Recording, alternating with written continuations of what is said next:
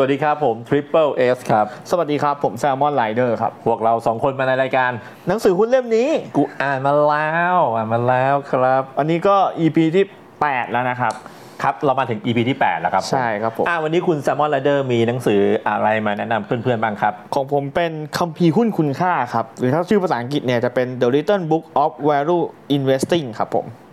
ใช้คำว่าคัมภีร์อะไรครับเนี่ย ใช่ครับ เขียนโดยใครครับเนี่ย เขียนโดยคุณคริสโตเฟอร์บราวน์ครับผม ซึ่งคนเนี้เขาเสียชีวิตไปแล้ว แต่แต่ผมอ่านดูเท่าที่อ่านดูเนี่ยก็สนุกครับหนังสื ค อ ริ เล่ ส มนี้ โตเฟอร์เอชบรา ใช่ ว ครั นะคบเอ รับ ส ผ บ ม ราวน์ครับผม หน้าเหมือนบอลเลนบัฟเฟตอยู่นะครับเนี่ย เขาเป็น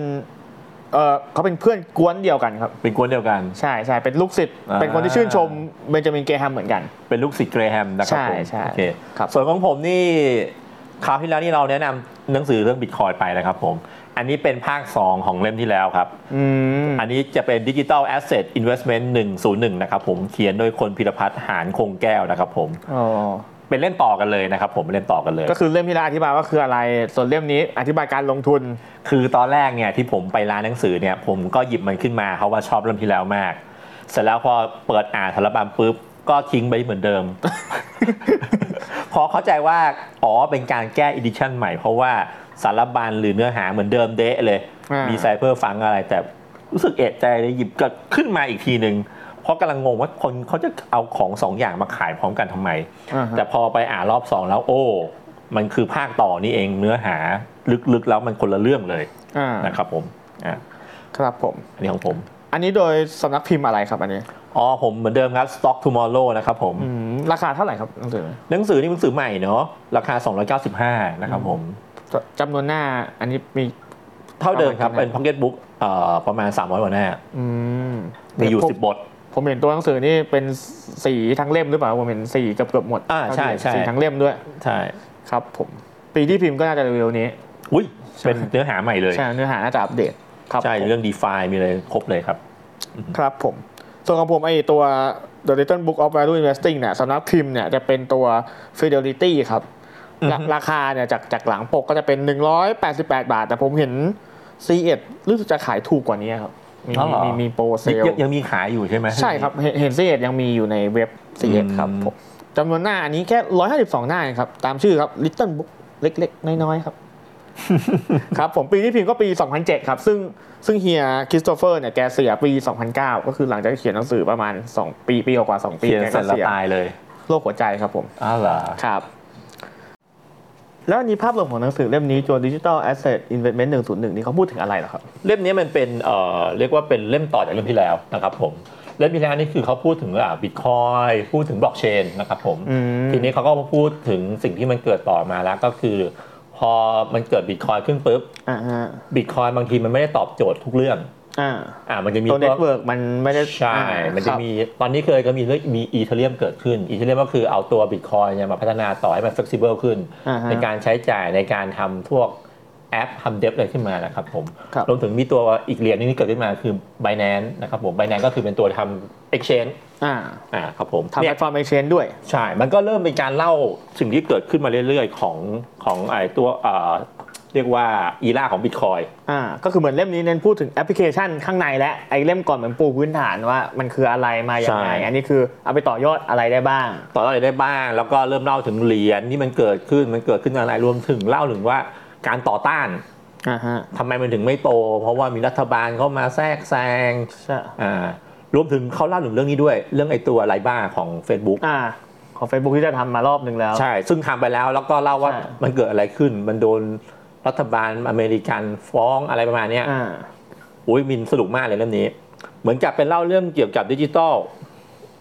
พวกเหรียญดิจิตอลทั้งหมดว่าเกิดอะไรขึ้นโลกนี้นะครับผม อ่าฮะซึ่งไอ้ใบนั้นนี่ล่าสุดนี่กรตเราก็เหมือนจะสั่งแบนแล้วนะครับ ผมบอกเลยกรตมันเป็นมันเป็นยุงตัวเล็กๆเกี่ยวกับเลยเกี่ยวกับสตอรี่นี้ แล้วเราจะโดนไหม มีชื่อหน่วยอง า ย่าน ไป มาด้วย สนใจอย่าไปสนใจ ครับผ ก ม รตเป็นแค่หน่วยงานเล็กๆ ไม่ยุ่งกับเรื่องของพวกนี้ไม่ได้เลยนะครับอันนี้เป็นเรื่องระดับโลก อืม เรื่องระดับโลกครับผม ครับ เล่มนั้นแหละครับผมภาพรวมเป็นยังไงบ้าง เออตัว The Lesson Book of Value Investing เนี่ย อันเนี้ยก็คือจะเขาก็จะเล่ามีทั้งหมด 21 บท อือฮึ เขาก็จะเกรินเทคนิคต่างๆ ครับ ซึ่งอย่างที่ผมเกรินไปข้างต้นก็คือตัวพี่คริสโตเฟอร์บราวน์เนี่ยเขาเป็นลูกศิษย์ คนหนึ่งของของตัวเบนจามินเกรแฮม อืม เพราะฉะนั้นแนวคิดเขาเนี่ยไอ้พวกแบบมาจินออฟเซฟตี้แล้วก็จะมาจากเกรแฮมเนี่ยแหละครับ อืม ซึ่งคนเฮียคนนี้เขามีความคิดอย่างหนึ่งครับ คือถ้าเขาบอกว่าเราอยากเก่งอะไรเนี่ยให้อยู่ใกล้คนที่เก่งครับเขาก็เลยลงทุนไปเช่าตึกออฟฟิศอยู่ข้างล่างตึกของเกรแฮม เห เล มือย นจะครับ เป็นดาราต้องอยู่ที่ฮอลลีวูด อะไรอย่างเงี้ยแบบเข้าไปใกล้ๆคนเก่งครับเขาบอกอย่างน้อยให้เขาได้เห็นเกรแฮมเดินขึ้นบันไดทุกวันก็ได้อ่ะไม่ต้องคุยกันเลยก็ได้หรอกว่าเจอเห็นเกรแฮมเดินขึ้นบันไดไปเขามีความสุขแหละ ซึ่งคนเนี้ยที่เขาที่เขามีชื่อเสียงมาคือตั้งแต่รุ่นพ่อเขาเลยครับคือรุ่นรุ่นพ่อเขาเนี่ยมีสร้างกองทุนขึ้นมา อันนี้ถ้าผมอ่านผิดขออภัยคือเป็นทเวตตี้บราวเป็นเป็นตัวพ่อของเขาอะครับแล้วเขามาบริหารต่อ อืม ซึ่งอันเนี้ยครับเอ่อกองทุนเขาเนี่ยที่โดดเด่นเลยก็คือผลตอบแทนเนี่ยเฉลี่ยนะครับเฉลี่ยต่อปีเนี่ยเขาได้ 12เปอร์เซ็นต์ อืม อาจจะฟังดูไม่เยอะนะครับว่าอย่างบัฟเฟตอาจจะได้สัก20 อะไรอย่างนี้พอเฉลี่ยออกมาแต่เขาเนี่ยสิ่งที่เขาโดดเด่นก็คือเออเขาแกว่งน้อยมากครับ คือค่า SD ของเขาอยู่แค่ประมาณ 1.2%คือบวกลบจาก 12.64 แค่แค่1.2%นะครับ อืม แสดงว่าเขาแบบเขาเลยเวสความเสี่ยงได้ดี อืม อ่าถึงจะได้ตัวตัวนั้นไม่เยอะแต่คือก็ไม่ได้เสี่ยงอะไร ก็คือไม่ค่อยเสี่ยง ใช่ครับ ซึ่งคนเนี้ยผมจะขอพูดถึงบทที่ 3 ของเขา ก็คือ ม เรื่อง margin of safety เลย อันนี้เป็นเรื่องที่ตัวเกย์แฮมเองก็พูดเยอะ ซึ่งเขาบอกว่าไอ้ margin of safety เนี่ยสำหรับเขาอะเขามองว่า บางคนก็บอก margin of safety มันต้องกี่เปอร์เซ็นต์ล่ะ เช่นเช่นสมมติเราหามูลค่าแท้จริงของหุ้นมาแล้วเนี่ย สมมติหุ้น 10 บาท margin ต้องเท่าไหร่ margin of safety ต้องเท่าไหร่ ซึ่งคนเนี้ยเขาบอกมาเลยว่าเขาใช้ 2 ใน 3 ครับอ่าฮะก็คือต้องเป็น 2 ใน 3 เท่านั้น อืม สมมติเขาหามูลค่าจริงมา 10 บาทเนี่ยมูลมูลค่าหุ้นที่เขาจะซื้อก็ถ้าตีไปแล้วกลมๆ ก็ประมาณ 6.66 บาทอ่ะ6.65 อะไรอย่างเงี้ยเขาถึงจะซื้อครับ อ๋อเหรอ อ่ะถ้าเขาหามูลค่าแท้จริงได้ 10 บาทนะครับ 6.65 เขาถึงจะซื้อ เท่า อัน นั้น นี้อันนี้เขาไม่กะมองอนาคตเลยใช่ไหม เอออันเนี้ยเขาบอกเขาให้ 2 เหตุผลว่าทำไมถึงเป็น 2 ใน 3 ครับ อ่า เขาบอกว่าถ้าเราซื้อในราคา 2 ใน 3 เนี่ย ถ้าราคาเราซื้อที่ 6.65 บาทใช่ไหมครับ ถ้าราคามันกลับไปที่ เอยถ้าเออถ้ามูลค่าหุ้นเนี่ยมันขึ้นไป 50%อ่ะมันก็ยังไม่ถึงมูลค่าหุ้นแท้จริงครับหมายถึงแก็บที่เราซื้อตรงเนี้ยขึ้นไป 50%มันก็ยังไม่ 10 บาท ซึ่งจะทำให้เราอ่ะขายหุ้นตัวนี้ง่ายครับ อืม อันนี้ในมุมมองเขาอ่ะฮะ ส่วนข้อ 2 ก็คือ หรือถ้าเราซวยอ่ะสมมติเราเรามีมาเจลซิตี้ระดับหนึ่งละ6.65 แล้วมันลงต่อ เขาก็มองว่าเขาเองก็จะขาดทุนไม่เยอะครับ เพราะถ้าเราถ้าเราประเมินมูลค่าที่แท้จริงของบริษัทถูกเนี่ย มันก็ไม่ถูกควรลงไปเยอะกว่า เอ่อสามสิบสามสิบ เอ๊ะผมลืมไปแล้วไอ้พวกมูลค่าหุ้นนี่ถ้าอยู่ในเว็บเซ็ตนี่มันคือมันคือช่องไหนนะ เอออันนั้นมันเป็นมูลค่าทาง จำ บัญ ได้ ชี PE PBV มันเป็นมูลค่าทางบัญชีครับ มูล มั ค่า จะ ทางบัญชีใช่ไหม มันจะเป็น P ผมจำตัวย่อไม่ได้เหมือนกันใช่อันนั้นเป็นแค่มูล แต่ว่า ค่า ถ้า ทางบัญชีเฉยๆ เอาตัวนั้นมาแล้วก็หารด้วย 3 คูณด้วย 2 ก็คือได้ราคาซื้อของเฮียคนนี้ ใช่ครับไม่ไม่ มันเอออันนี้เป็นราคาประเมินอีกแบบหนึ่งครับเขาไม่ได้เอาเลขตัวนั้นมา อ๋อ ไม่ไม่ได้เอาเลขตัวนั้นมา เดี๋ยวผมเอาลองไปใช้ดูครับว่าใช้ได้จริงห รือเปล่า ผมว่าเป็นไปได้ยากมากครับโดยจากที่ต่ำกว่าราคาบุ๊กไพแทบจะไม่มีอยู่แล้ว ตอนนี้ ณ มี ณ น้อย ตอนนี้ อ๋อ น้อยน้อยมากๆครับ ซึ่งเขาบอกว่า แล้วไอการหาแล้วเขาก็พูดต่อครับในบทนี้บอกว่าที่จริงแล้วเรื่อง margin of safety การหามูลค่าที่แท้จริงเนี่ยมันไม่ได้ยากอะไรหรอกพวกสิ่งที่ยากอ่ะคือความกล้าในการซื้อครับ อืม ซึ่งอันเนี้ยผมโดนมากับตัวอ่านเลยรู้สึกอินมากก็คือว่า ปกติเวลาราคาหุ้นลงอะครับ จะมาพร้อมข่าวร้ายเสมอ เช่นคือสมมติมันลงไปสิบเปอร์เซ็นก็จะมีข่าว ปีนี้รายได้ไม่ดีกำไรไม่โตผู้บริหารโกงอะไรก็ตามแต่เนี่ย อืม แล้วเราก็จะไม่กล้าซื้อครับ คือต่อให้มันลงมาถึง 30 กว่าเปอร์เซ็นต์ที่เราตั้งเป้าไว้เนี่ยเราก็จะไม่ซื้ออยู่ดี เพราะเราจะรู้สึกว่า เอ้า มันลงแล้วถ้ามันไม่ดีสิ ซึ่งเฮียคนเนี้ยแกบอกว่าแกเป็นต้นแบบของการที่ไม่สนครับ แกซื้อ อืม คือพอถึงเป้าที่แกทำการบ้านมาปุ๊บเนี่ยแกซื้อเพราะแกให้เหตุผลว่าไม่งั้นเราทำการบ้านมาทำไมครับ ไม่งั้นเราก็เหนื่อยฟรี อืม คือเราอุตส่าห์เออเขาจะอะไรหามูลค่าของบริษัทต้องนาน แต่ พอถึงเวลาจุดที่ซื้อไม่ซื้ออ่า ก็คือเมื่อสนข่าวร้าย ใช่ครับเขาบอกว่า กูอยาก ถ้า ซื้ออะไรก็ซื้อเลย ใช่เมื่อเมื่อเมื่อเมื่อมั่นใจปุ๊บเราวิเคราะห์บริษัทมาดีแล้ว ให้ซื้อครับเมื่อมันลง อืม อย่ารอ ครับบทนี้ก็พูดประมาณนี้ครับ อืม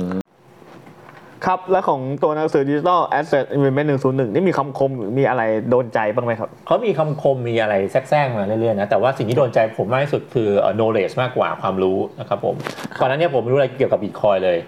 พออ่านอันนี้ปุ๊บรู้สึกผมได้ความรู้เยอะนะครับผมอย่างเช่นเรื่องที่เขาแบ่งประเภทของเหรียญเนี่ยเดี๋ยวนี้เป็นร้อยร้อยๆเหรียญเนี่ยเขาแบ่งประเภทเป็นสามประเภท อ่า หนึ่งคือเป็นเหรียญที่เป็นสกุลเงินสองคือที่เป็นยูทิลิตี้ อ่าฮะ เอาไปใช้ทำเดฟทำอะไรต่อพวกนี้ แล้วก็สายเป็นหลักทรัพย์ อ่าฮะ ซึ่งเขาก็แบ่งตัวอย่างเช่น อย่างเป็นบิตคอยเนี่ยบิตคอยคือเป็นสกุลเงิน อย่างนั้นเป็นตัวที่เป็นอีเธอเรียมเนี่ยเป็นตัวที่เป็นยูทิลิตี้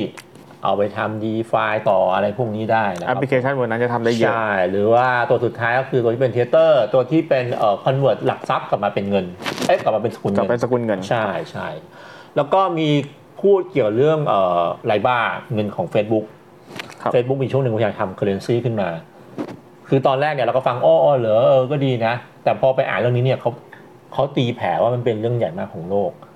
อ่าฮะ คือแม้กระทั่งอเมริกาเองซึ่งเป็นประเทศที่เป็นเรียกว่าเปิดอิสระให้ให้คนทำอะไรก็ได้เนี่ย เป็นคนเข้ามาจัดการมาให้มันเกิดเพราะเขากลัวมากเพราะว่าไอ้ตัว Facebook เนี่ยมันใช้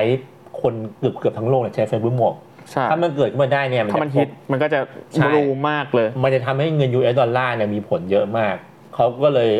ออกมาจัดการเลย ผมว่าแน่แน่แน่นอนก็มีผลกับภาษี ของทางอเมริกา แล้วผมรู้ว่า Facebook อ่ะ ตอนที่ทำไรบ้านเนี่ย ไม่ได้ทำมาคนเดียวนะ มีเพย์พอเข้ามาแจม แล้วก็มีคนอื่นเข้ามาจะมีมาสเตอร์การ์ดด้วย อ่าฮะ คือตอนนั้นที่มันเกิดอ่ะมันเป็นเรื่องใหญ่มาก ตอนหลังคือรัฐบาลอเมริกาส่งจดหมายไปบอกมาสเตอร์การ์ดส่งบอกเพย์พออย่าอย่าเข้ามายุ่ง ไรบ้าก็เลยล้มไปแต่ว่าไรบ้าก็ยังมีแอบแอบๆเกิดขึ้นอยู่นะ มี association เกิดขึ้นมานะครับผม ก็อันเนี้ยพออ่านแล้วปุ๊บมันเหมือนกับสตอรี่เรื่องราวนอกเหนือจากบิตคอยอ่ะไม่ได้มีแค่บิตคอยมีเรื่องอื่นด้วย ที่เกี่ยวกับเรื่องเงินดิจิตอลมาเรื่อยๆ จนเกือบจะถึงวันปัจจุบันเลยตอนเรื่องเหล่านี้นะครับผม ครับผม ส่วนของผมเนี่ยคำคมก็ก็ไม่เชิงเป็นคำคมครับอันนี่เป็นที่ผมสรุปจากบทที่ผมนำเสนอไปเมื่อกี้มาแล้วกัน อือฮึ ก็คือได้มีพูดไปแล้วบางส่วนก็คือ ราคาหุ้นเนี่ย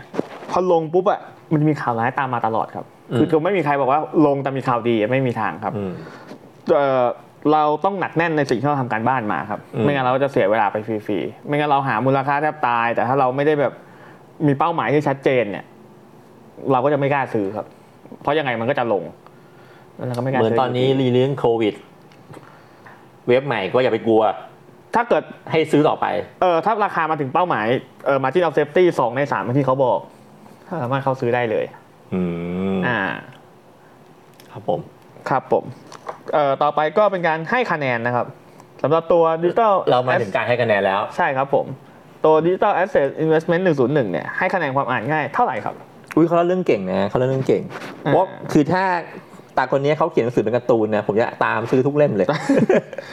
ถ้ามีเล่มต่อไปผมก็จะซื้ออีกเขาอ่านง่ายให้สิบ ให้ 10โว้เต็มเลยนะครับ ครับผม แล้วความสุขความสนุกล่ะครับ ให้สิบเหมือนกัน เหมือนกัน เพราะผมรู้สึกผมอินกับเรื่องไอ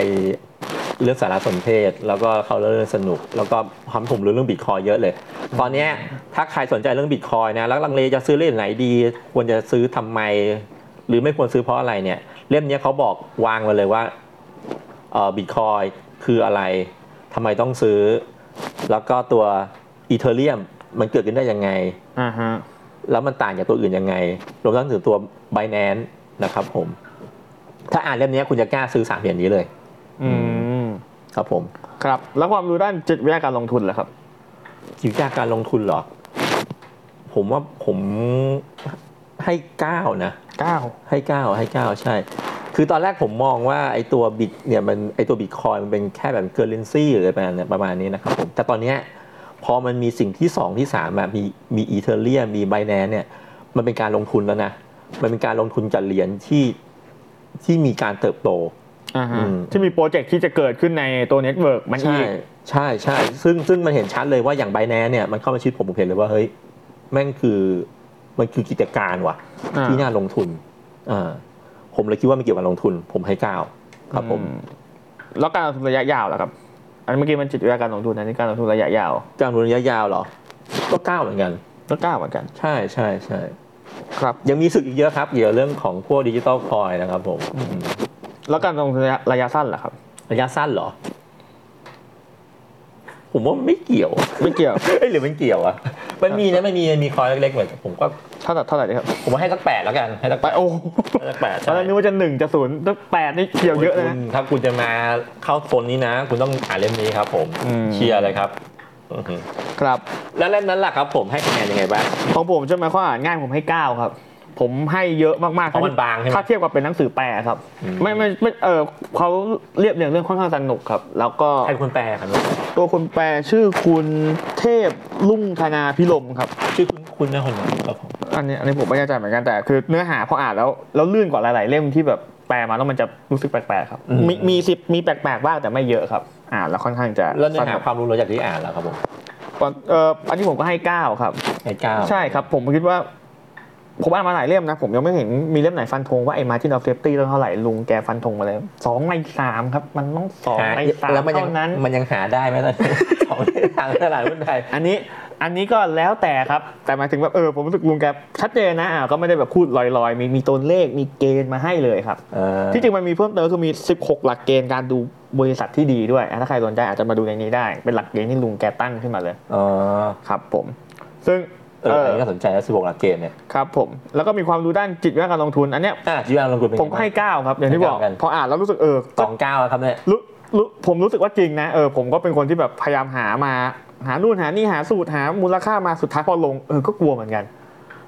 ก็ก็ก็ก็กลัวเหมือนกันพอมันลงเยอะผมก็คิดในใจว่าเอ้ยหรือมันจะไม่รอดแล้ว สิ่งที่เราคิดมันไม่ถูกหรือเปล่าอะไรอย่างเงี้ย อ่า ก็อาจจะต้องตามที่ลุงแกบอกครับผมต้องหนักแน่นขึ้น ถึงจะถึงจะได้ในตรงตรงนี้ส่วนการลงทุนระยะยาวก็เก้าครับลุงแก VI ตรงๆเลยครับก็ลูกศิษย์เกแฮมก็ก็สายนี้แหละครับสายตรง อือฮึ แล้วก็การลงทุนระยะสั้นเนี่ยผมให้หนึ่งครับก็ลงแก อ้าว ไม่ได้เน้นอยู่แล้วครับ ใช่ก็ไม่ได้เน้น ไม่ได้เน้นการลงทุนระยะสั้นเลยครับแกเน้นระยะยาวอย่างเดียวก็คือพอถึงตามกำหนดแกก็ถือถือจนถึงเป้าแกก็ขายครับ แต่แกไม่ได้บอกว่าถือกี่ปีหรือกี่เดือนใช่ไหม เออ ไอ้ถือตามเป้า ในในหนังสือเนี้ยก็ก็ก็ก็จะมีพูดในเรื่องของการกระจายความเสี่ยงครับหมายถึงการที่เขาแกจะขายตัวไหนแกดูเรื่องความเสี่ยงด้วย อืม เพราะแกแกยกตัวอย่างอย่างเช่น ภัยพิบัติอ่ะอย่างโควิดอย่างเงี้ยครับแกบอกไม่ว่าเราเตรียมตัวหรือกระจายความเสี่ยงดีแค่ไหนเราไม่มีทางรู้ว่าโควิดจะมาแกไม่ได้พูดในหนังสือนะหมายถึงผมยกตัวอย่างประกอบ อืม ว่าอย่างโควิดอย่างเงี้ยเราไม่มีทางรู้ล่วงหน้าครับ ใช่ เพราะฉะนั้นแกก็บอกว่าก็ต้องดูความเสี่ยงณขณะนั้นนะครับ ไม่ได้มีตัวแบบตายตัวว่าต้องได้ 30 ถึงขายได้ 50 ถึงอาจไม่ได้มีขนาดนั้น อืม ครับ ผมก็ประมาณนี้ครับ ก็วันนี้เราก็วิกี่นาทีแล้วเนี่ย น่าจะสิบกว่านาที น่าจะเกิน 15 ใช่ครับผม วันนี้พว่าเราสองคนก็ลาไปก่อนนะครับ ครับ สวัสดีค ส รั วัสดีค บ รับ